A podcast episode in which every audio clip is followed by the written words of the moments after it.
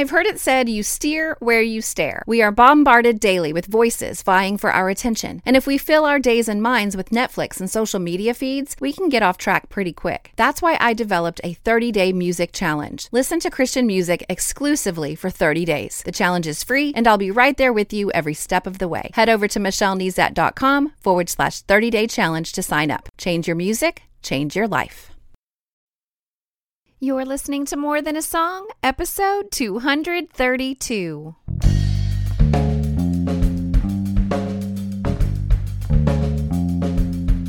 Hello, and welcome to this episode of More Than a Song. My name is Michelle Nezat, and this is the podcast dedicated to helping you discover the truth of Scripture hidden in today's popular Christian music.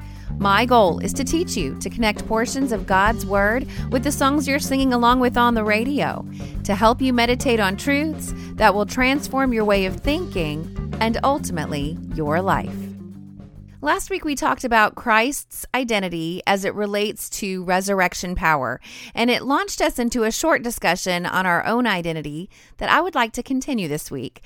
And normally, each episode stands on its own, and this one is no different, but if you have the time, it might be good to listen to last week's episode as well, as I can't help but write from that place of knowledge that I gained through my study last week. This week, I am thrilled to use Lauren Daigle's new song, You Say, to launch us into scripture. And as we get started, let's listen.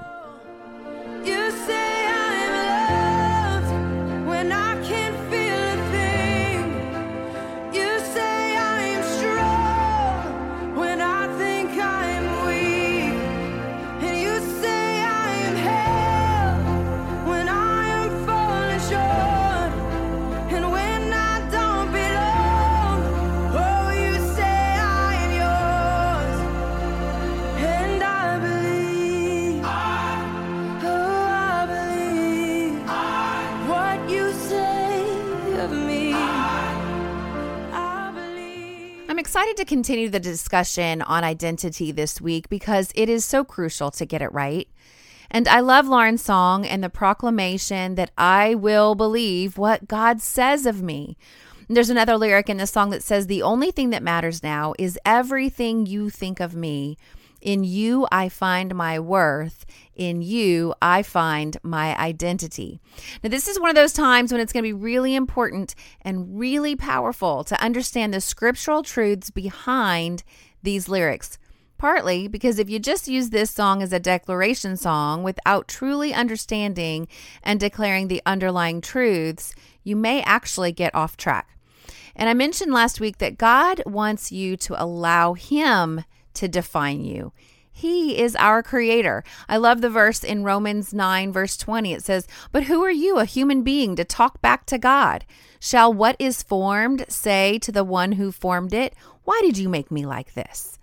And as humans, we look to a lot of different things for validation.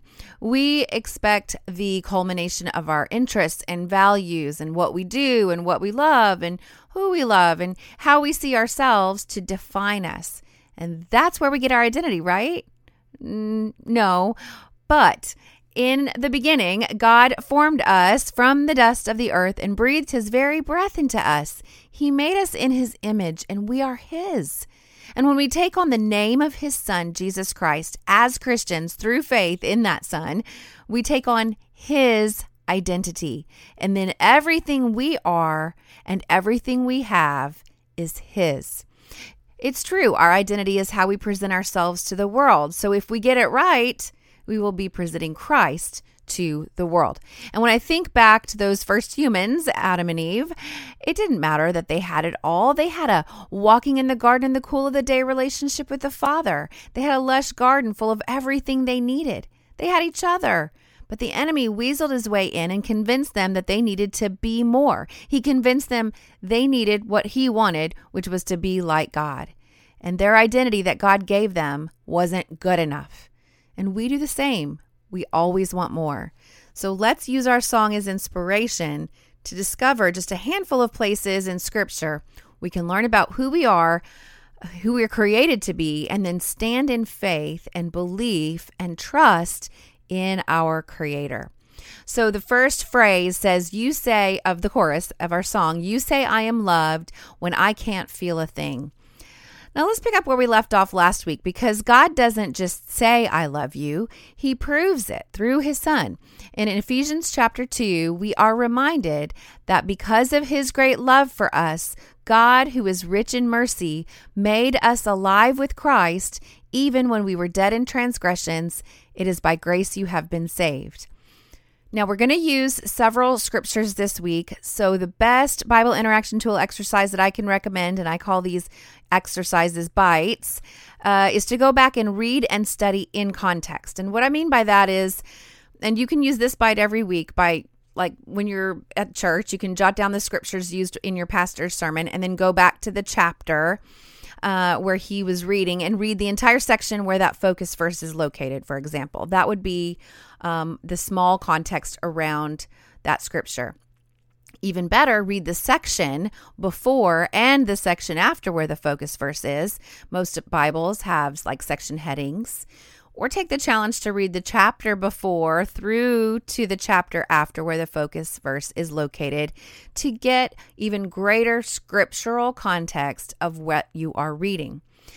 Uh, I guess you could equate this uh, exercise, for example, to going back to watching um, a, a, complete scene in an episode of a TV series, for example. You're watching a TV series, you kind of get lost where to you can't figure out where you are, or somebody interrupted you, and so you go back and you rewatch that one scene versus watching the entire episode, right? So, okay, I've got this scene in mind, but I can't remember how it fits into the whole episode versus watching one or more episodes leading up to that episode, right? So, where were we going with this story? Even better, watching the entire season. And I think you'll agree, watching a scene a scene of an episode that you've never watched before is silly. so, if you're new to God's word, Use these references as catalysts to jump into God's Word and read whole books of the Bible that way, or at least whole chapters to get your bearings as to what's going on in Scripture or what the author of the book is trying to convey to the audience. So, if I go ahead and explore the scene around these verses, let's go back to Ephesians chapter 2. Uh, it tells us of God's great love, right? But you'll see the word but. It says, But because of his great love for us, God, who is rich in mercy, made us alive with Christ even when we were dead in transgressions. It is by grace you have been saved. Why the but? Well, when I look at the verse leading up to this statement of love, I see that by nature we are sinners and deserving of wrath. But despite that, God makes us alive through his saving grace if we'll receive it. And you can read all about the identity we have on our own without Christ. It's not pretty.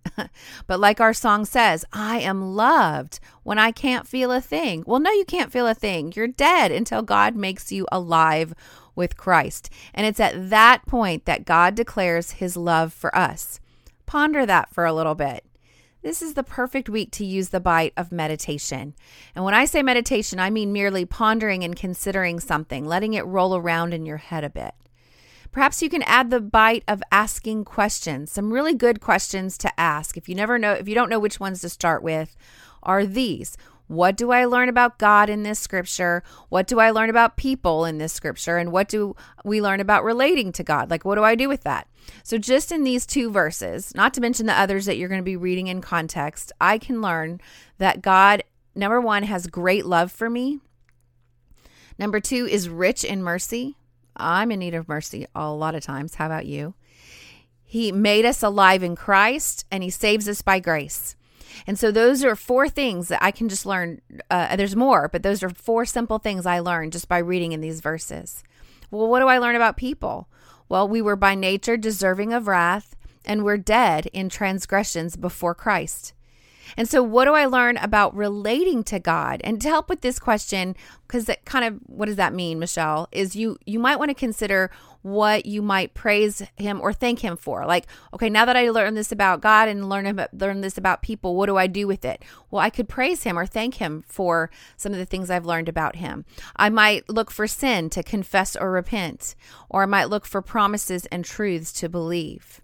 So, on the surface, without much thought, I can thank and praise God for his saving grace his rich mercy, and his great love. I can stand on it and I can believe that it exists and it is for me. And if I'm looking for a sin to confess or repent of, you can start with the big one. You know, if you've never confessed your sins overall, the fact that you are a sinner and repented of that, turned your direction to follow Christ, that repentance that leads to salvation, what are you waiting for? All you have to do is confess, repent, right? And believe. So, of course, you have to only do that once, right, for salvation. So, there's a confession and a repentance that leads to salvation. And then there's a life of continuous confession and repentance because we will, while we, we confess and repent that of our sin, we, we will continue to, until we see Him face to face, uh, stumble from time to time. And so, we need to have a life that leads to sanctification. That's just a fancy word of saying a continued purification from sin. So we need to confess our sins once for salvation and continuously as we follow Him for sanctification. So, truths or promises to believe. Well, let's stick with the big one that our song sings about God's love for us. So, we can just stand on that. I believe that God, I believe in this love that God has declared for me. All right, let's take that next phrase in our chorus. It says, You say I am strong when I think I am weak. Now, when I considered these lyrics, I immediately thought of a phrase in Second Corinthians that says, When I am weak, then I am strong. So if we use that bite of context, then we'll head over and read in Second Corinthians chapter 12. That's where that verse is. Now, leading up to where that leading up to that verse, Paul is teaching about some fairly confusing things, confusing partly because he he stays really vague about what he's talking about. But one thing that's not vague, God gave him a thorn in his flesh. Now, theologians don't really know for sure what the thorn is or was. Perhaps it was a physical or a mental ailment, but whatever it was, Paul considered it a weakness and it, it really bothered him. It says, A thorn was given me in the flesh a messenger of Satan to harass me, to keep me from becoming conceited. Three times I pleaded with the Lord about this, that it should leave me, but he said to me, My grace is sufficient for you, for my power is made perfect in weakness. Therefore, I will boast all the more gladly of my weaknesses, so that the power of Christ may rest upon me. For the sake of Christ, then, I am content with weaknesses, insults, hardships, persecutions, and calamities. For when I am weak, then I am strong. Now, when you read this carefully, do you get the impression that God has declared us free from weaknesses? On the contrary, this clearly says that we must endure weakness and much more. But why? Because Christ's power is made perfect in our weakness. When Paul says, When I am weak, then I am strong, it's not like a, a name it and claim it kind of promise. It's an understanding that our weaknesses push our desire for self control, push our pride and our conceit out of the way so that now Christ's power may have room to take up residence. So when God declares us strong, it is because He is strong. But it, and it's because our identity is in Him, it's okay that we are weak. Now, I'm not there yet, but even Paul learned to be content with weakness because it put the strength of Christ on full display. Now let's consider the next phrase in our song. You say, I am held when I am falling short. Now there are many areas of scripture that refer to God holding us, lifting us up, taking picking up us up out of the pit, never letting go. Luckily, this is based on the will of God and not our worth. And in Isaiah 41, God is speaking to his chosen people. But since we are also his chosen people, we can trust these characteristics of God uh, that they can be for us as well. So in Isaiah 41 9, it says, I have chosen you and will not throw you away. Don't be afraid, for I am with you. Don't be discouraged, for I am your God. I will strengthen you and help you. I will hold you up with my victorious right hand. Now let's ask our questions again that we asked earlier as we meditate on these verses. What do I learn about God in this area of Scripture? Well, first, He chose us. He will not throw us away. He is with us. He is our God. He will strengthen us. He will help us and He will hold us up. Now, what do I learn about people in this scripture? Well, he seems to be answering the feelings of the people. So, everything that God is revealing in these scriptures are like a direct response to how we feel sometimes, don't you think? So, because we feel left out, we feel disposable, we feel alone, we feel that God is impersonal, we feel weak, we feel helpless, or as our song says that we feel like we're falling short. So, what do we learn about relating to God? What might we praise Him or thank Him for? What sin might we confess or repent of? Or what promise or truth is there to believe? Well, once again, I think our song is on to something. The declaration after the chorus is, I believe what you say of me. And have you caught it yet? Everything that God says of us is directly related to Him.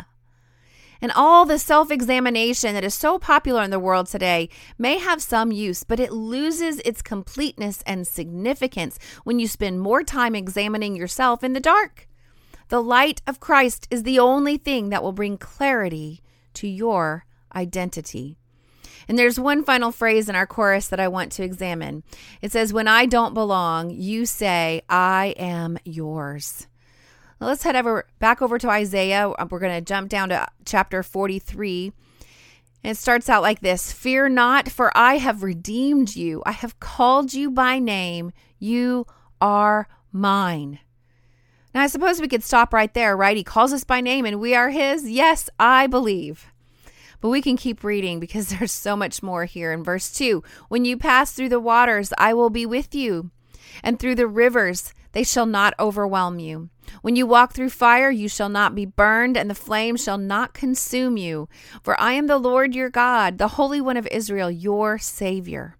You see, he's saying here because of his identity, because of who he is, we have favor. Let's keep reading. Because you are precious in my eyes and honored, and I love you.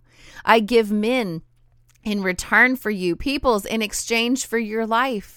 He gave his son, right? Fear not, for I am with you. I will bring your offspring from the east and from the west. I will gather you. I will say to the north, Give up, and to the south, Do not withhold. Bring my sons from afar and my daughters from the end of the earth. Everyone who is called by my name, whom I created for my glory, whom I formed and made. So when I feel like I don't belong, I know that I am called by name and I am His.